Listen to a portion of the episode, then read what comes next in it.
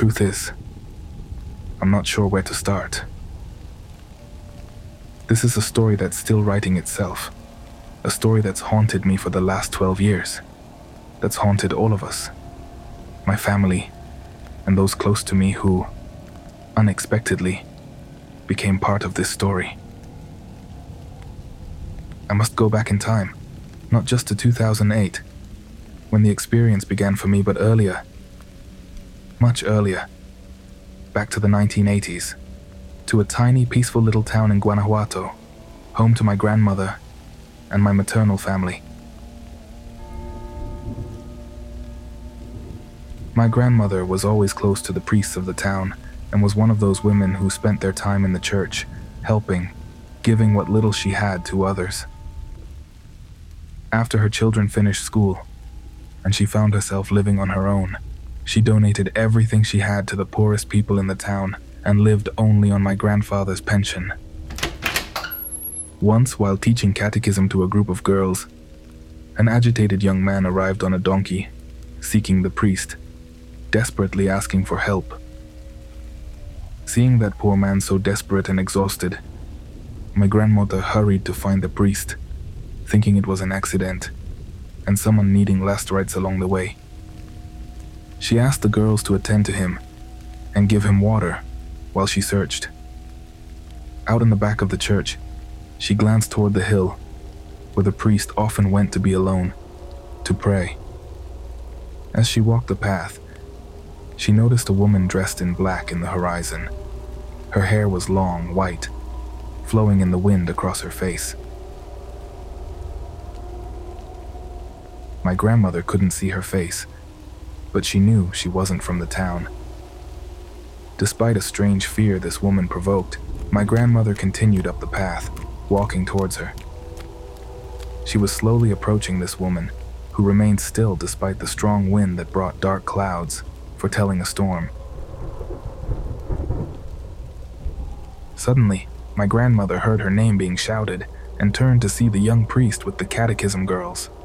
So, she turned around and headed back down the path as best as she could with her bad knees.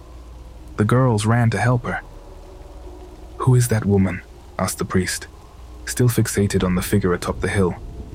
I have no idea, father, replied my grandmother. The figure seemed ghostly, so the priest blessed her, making the sign of the cross, and the woman disappeared into the horizon. My grandmother led the priest to the poor peasant who had arrived earlier. He said that when he asked for help from his town's priest, he was denied and began going from village to village seeking the urgent aid needed back in his community, but no one wanted to help. He confided in the priest privately, and an hour later he was told to step out while the priest made a call. When the priest emerged, he announced he couldn't help either, expressing regret but claiming inability. He suggested calling the police, but the peasant cried, saying there was no police in his community, that there was nothing left, no hope. He took his donkey and left, starting the journey to the next village. From the church's entrance, the priest shouted for him to return home, that no one would help him, that they wouldn't allow it. But the young man continued disregarding the warnings. My grandmother, as best she could, ran with her bad knees to catch up with him. The poor donkey could barely move, so it wasn't hard to catch up. Young man, what's wrong? What do you need so much help with? I can't tell you, ma'am. Forgive me. I have to keep going. I have to get help. Whatever it is, you can tell me, son. Let me help you. My grandmother had no idea why she said that. She didn't know what was happening, but something in her heart made her speak these words with the greatest certainty she had ever said anything in her life. For the love of God, son, with Jesus as my witness, I will help you, she said. And the young man stopped. Maybe if you see it, they'll believe you. Maybe they'll listen to you. Please come to my village with me. My grandmother nodded but refused to ride the poor donkey. They approached the church where my grandmother asked the priest to take care of the poor animal. She would accompany the peasant to his village on foot if necessary. but the priest lent them his small truck and gave his blessing for their journey. They embarked on the road to the young man's village, a town with just a few houses, their plots extending to the hills. The sky remained dark, and though it was barely 6 p.m., nightfall was imminent. At any moment, my grandmother said she felt as if it would darken forever. They arrived at the village, and the young man asked her to keep going, pointing to a small path. That's my house, but the truck won't make it up there. They left the vehicle when it could go no further. Then he helped my grandmother ascend a few hundred meters more until they turned a corner on the path, and the village disappeared from view below. My grandmother was overwhelmed by a feeling of loneliness. It was very strange for her, as since my grandfather's death, she had always felt accompanied by him and by God. But there, she didn't feel it anymore. At the end of the path, she noticed a small wooden house, lit dimly by a bare bulb at the door. We've arrived, ma'am. Come. They reached the house, and when they opened the door, they found an elderly lady lying on the floor. Grandma, He said. it's me. I'm back. They helped her up between the two of them, and the lady could barely ask if they had brought help. Yes, Grandma. This lady will help us. She'll see that what we say is true and will help us convince a priest to come. You'll see. Where's my sister? We must see her. She has run off on me again. I couldn't stop her. But you know where she'll be. There. In the graveyard. The young man rushed out, worried, and my grandmother, as best as she could, hurried after him. They ascended a few hundred meters more to the cemetery. Before reaching it, my grandmother heard a woman scream. She initially thought it was the girl they were talking about, but then she heard a second scream and a third voice. Suddenly, it seemed like there was a group of women up there, filling the echo with synchronized screams that formed a kind of eerie chant. She managed to see the cemetery and the young man rushing inside. And a few meters ahead, a naked young woman was digging into the ground like a wild animal, digging a grave. The young man somehow controlled her, held her hands.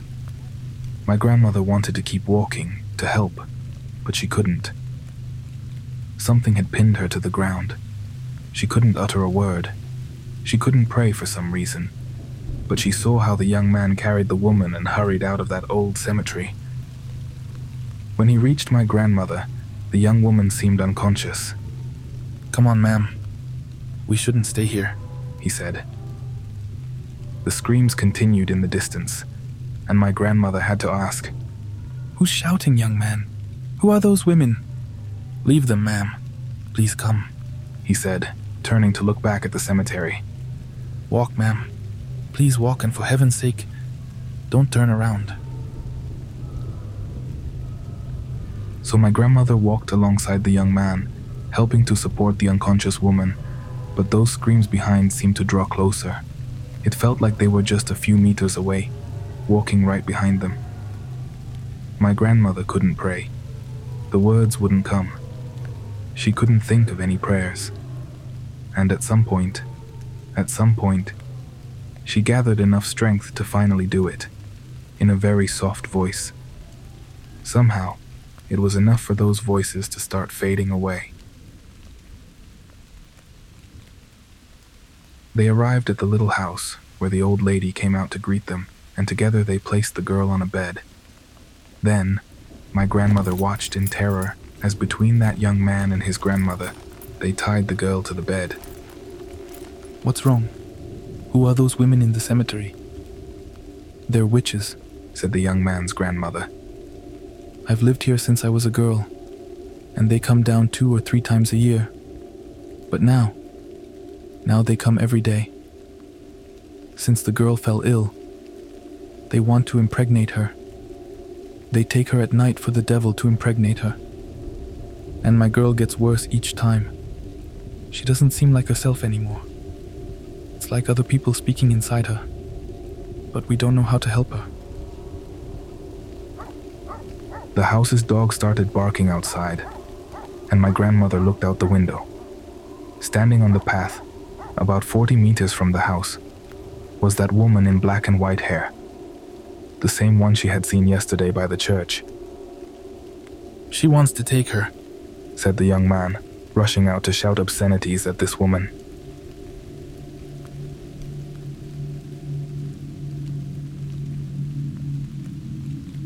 The next part of the story becomes somewhat confusing because we know little of the ritual and because various uncles have different versions.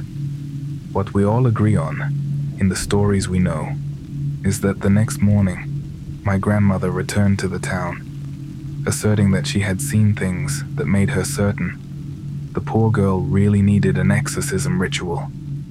But no one listened to her. They ignored her as much as they did the poor peasant boy until the young priest from the church gave her a name and an address. She had to go to Guanajuato and find Father Lucas there. A few days later, she succeeded, with the help of one of my aunts who took her, and they found an old Italian man who seemed anything but a priest. His house was more of an art studio, and he explained that he had left the church more than three decades ago, fleeing Europe, where he had lived his whole life. Now he lived peacefully in Guanajuato, painting pictures that no one bought. But that didn't matter. He lived peacefully. He was happy. But destiny always catches up with us, he said. My grandmother explained what was happening, and the man apologized, saying his heart was on its last legs. He wouldn't be of much help. He wouldn't last more than a few hours in a ritual like that. In the end, my body would just add to the problem, he said. He then told them his story, what he used to do. Before his retirement, he was one of the last exorcists who participated in more than 15 rituals. He claimed to have had seen Lucifer in the eyes. Opening a locked wooden box, he took out a crucifix. This is the most powerful weapon I had in my career he said. This is a crucifix used in exorcisms for generations, for hundreds of years. At some point, my mentor gave it to me, but I had no one to give it to. Saying this, he handed it to my grandmother. Whatever you do, whatever happens, never destroy it. Take it because you'll need it. But know if you take it, you must care for it forever. That was the last time they saw Father Lucas, who never got to explain what this powerful crucifix could do.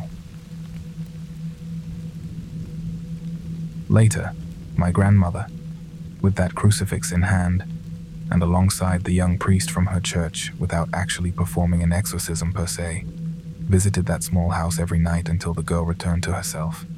She never wanted to describe what they did. It was a secret she would take to her grave. But she did ask my mother that when she died, she would keep that crucifix forever. No matter what happened, she implored, my mother was not to leave it in my grandmother's house in Guanajuato when she passed away. A house that she eventually donated to the church to make an orphanage. My grandmother was almost 90 years old when she died on July 16, 2008. We went to bury her, and days later, we returned home. My mother had that wooden box in her hands, just as my grandmother had asked. When we entered the house, all the light bulbs flickered at once, then burst. We should have guessed what was coming. We should have seen the sign of the darkness looming over us. The time of darkness approaching.